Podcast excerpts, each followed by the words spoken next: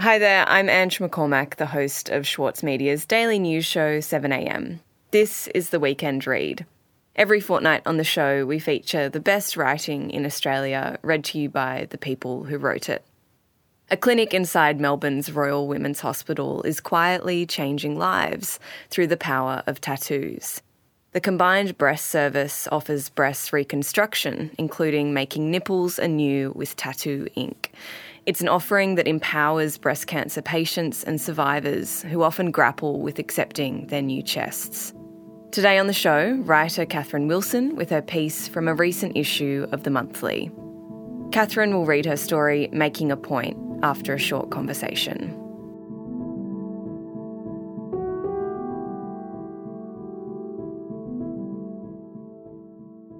Kath, how did you come across this nurse led tattoo clinic in Melbourne which offers nipple tattoos for breast cancer patients? I came across it through uh, the nurse involved, Jenny Langdon, who I met through my cousin. And like a lot of nurses, um, she was very grounded and had infinite resources of compassion. And she showed me what she did on her phone.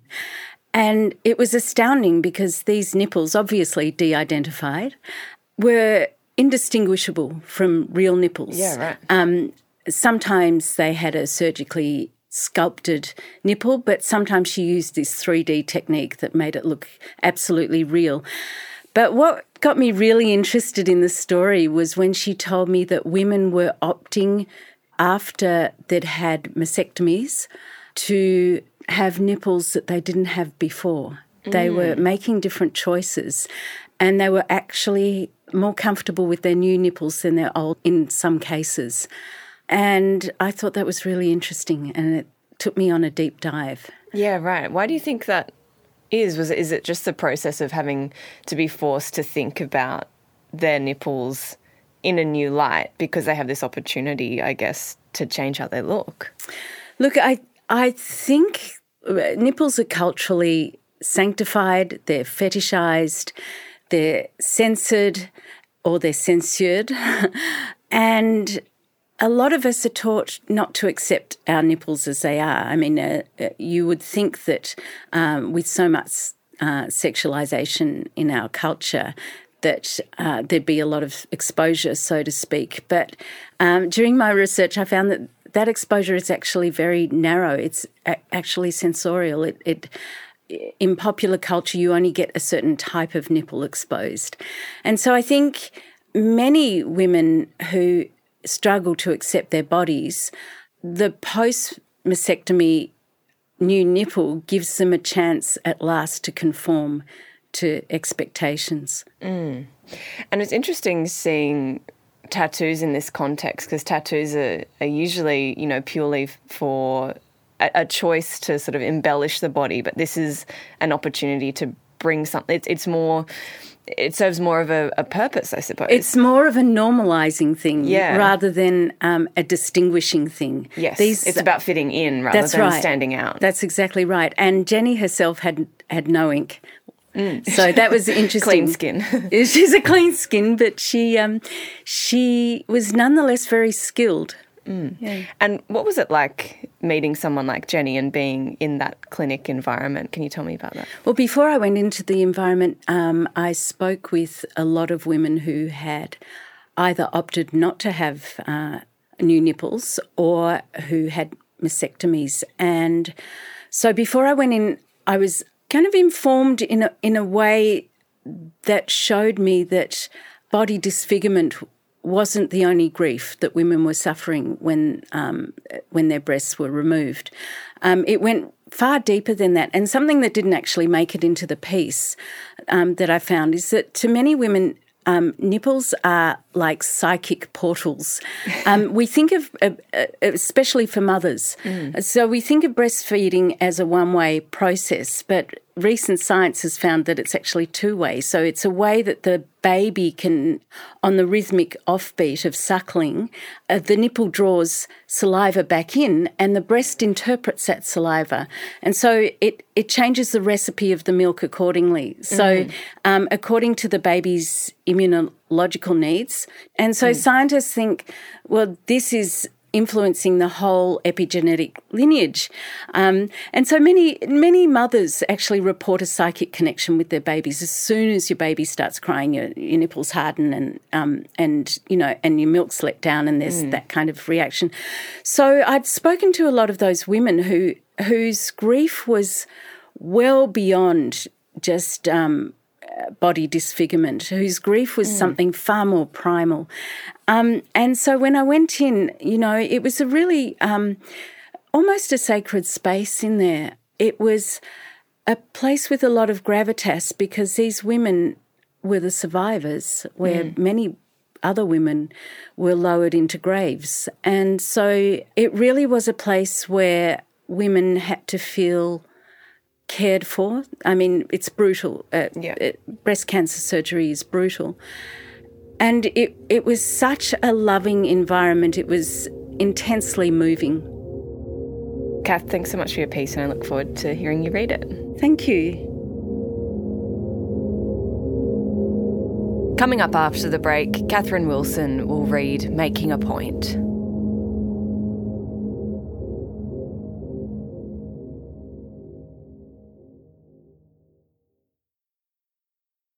The Saturday paper's food editors are some of the country's leading chefs, including Andrew McConnell, O Tama Carey, David Moyle, and Karen Martini. Let them guide your cooking when you sign up to Schwartz Media's free weekly newsletter, The Food.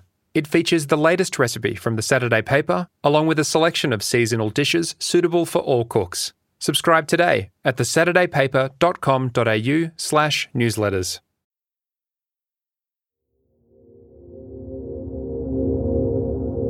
Making a point.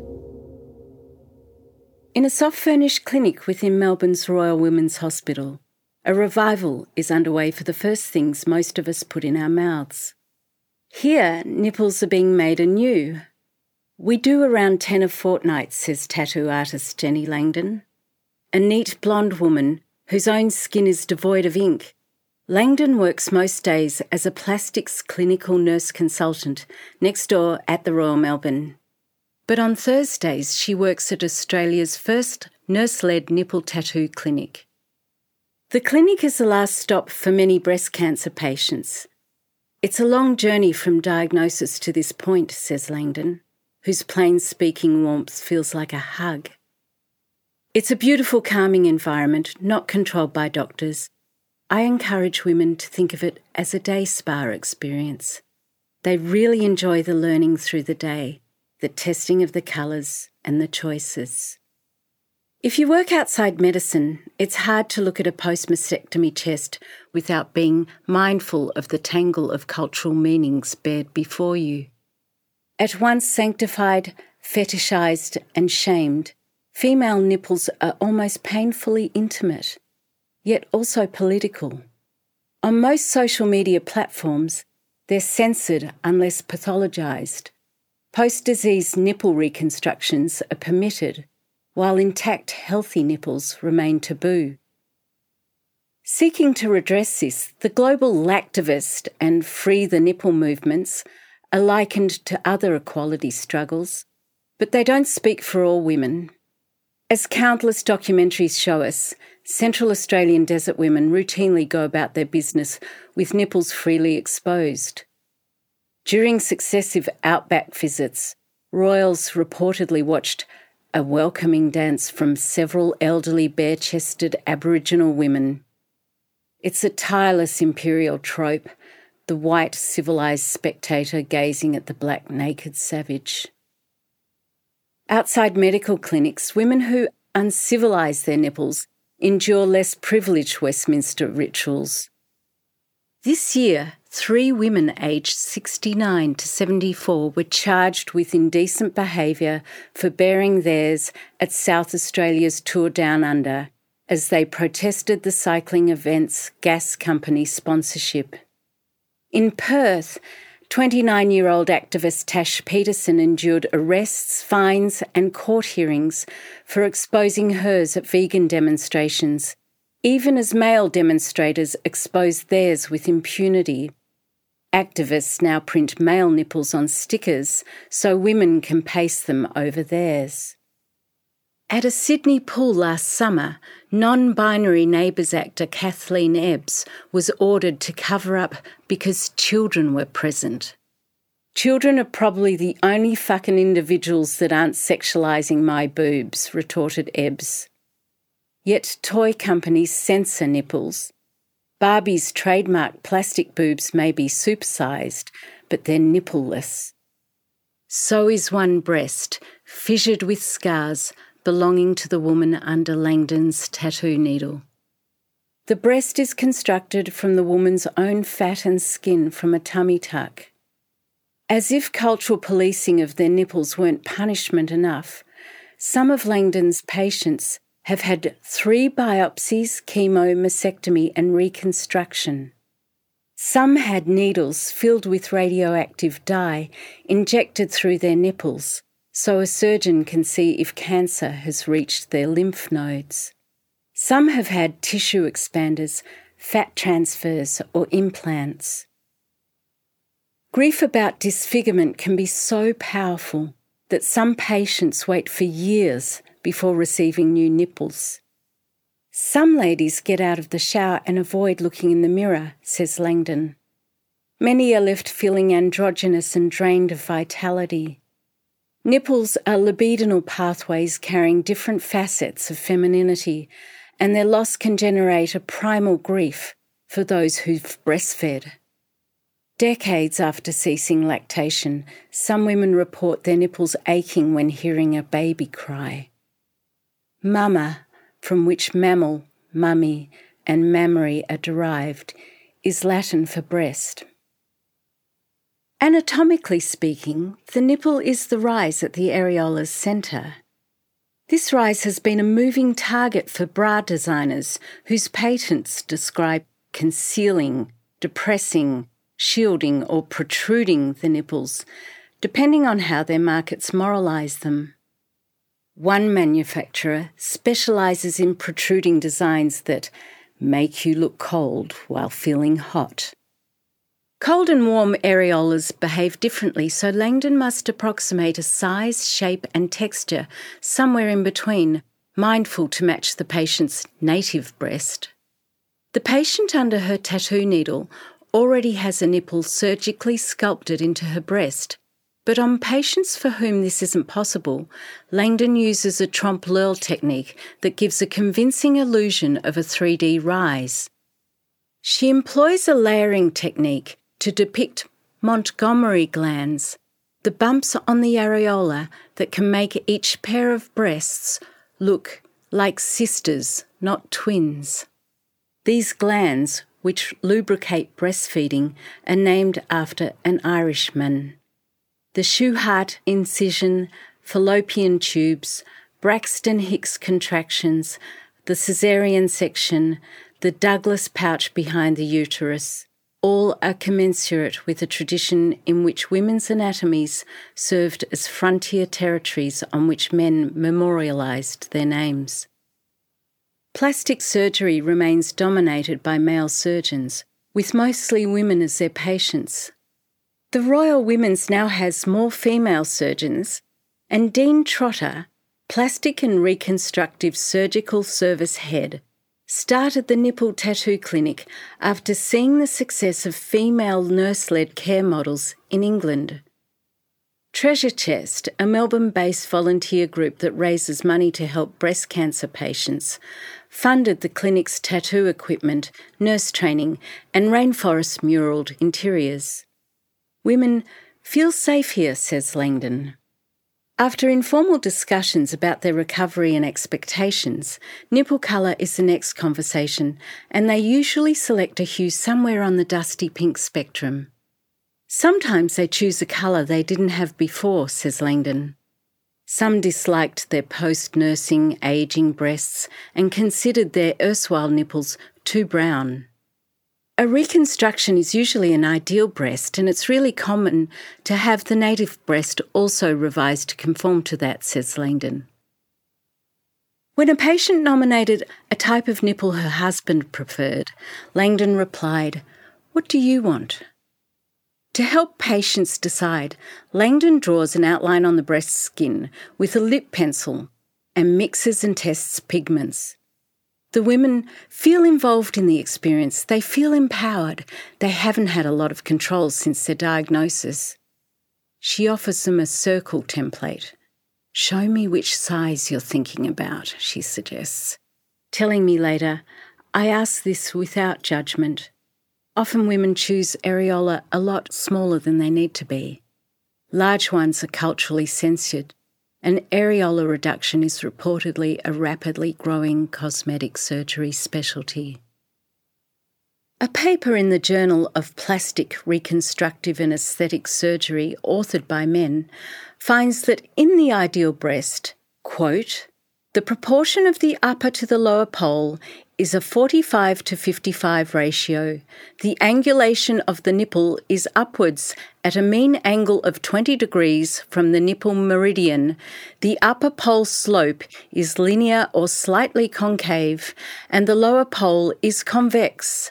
Deviation from this pattern yields a less attractive breast. The greater the deviation, the less attractive the breast. Unquote. Outside pathology documentation, few women get to see their own nipple types represented. Topless women, a phrase invoking salaciousness, may be objectified in popular and high cultures, but these remain diversity censorial. In Australia, for example, the ubiquitous paintings by David Bromley, described by critic Peter Drew as a formula of nudes that seem tailor made for cashed up bankers, depict uniformly apex breasted fashion models. These exemplify a dominant visual culture in which normal breasts, flat, lopsided, billowing, pendulous, or tubular, with inverted or bulbous nipples or uneven areola, remain underrepresented devalued or othered. Studies suggest women with normal breasts can feel freakish, making them self censor on beaches permitting toplessness. So even real life exposure becomes mediated. Researchers also dismiss a widely held belief that nipples are inherently sexual. In less mammocentric cultures, other female features are more eroticized. Her neck in Japan, her feet in China, her buttocks in Africa, South America, and the Caribbean. Most surveyed global north women struggle to accept their bodies, and well-being researchers are at pains to explain the difference between commercial sexualization and authentic sexuality. One generates sales, the other generates well-being. One objectifies, the other humanizes. Although there are few remaining nerve endings in the patient's post mastectomy nipple site, Langdon applies numbing cream just to be sure the experience is pleasant. Still, it's hard not to wince with imagined pain as a nipple is vivified under her needle. The patient's skin receives the pigments willingly. Between ink and flesh are intense powers of concentration and applied love. Langdon's attention is so tender, it's as if she were inscribing her own child. It's like giving birth, she says. When a new nipple, indistinguishable from a real one, is born, women often cry, she says. I don't actually look at the tattoo in the mirror once we're done, she says. I look at the lady's face. The joy is very moving the ladies leave on cloud nine.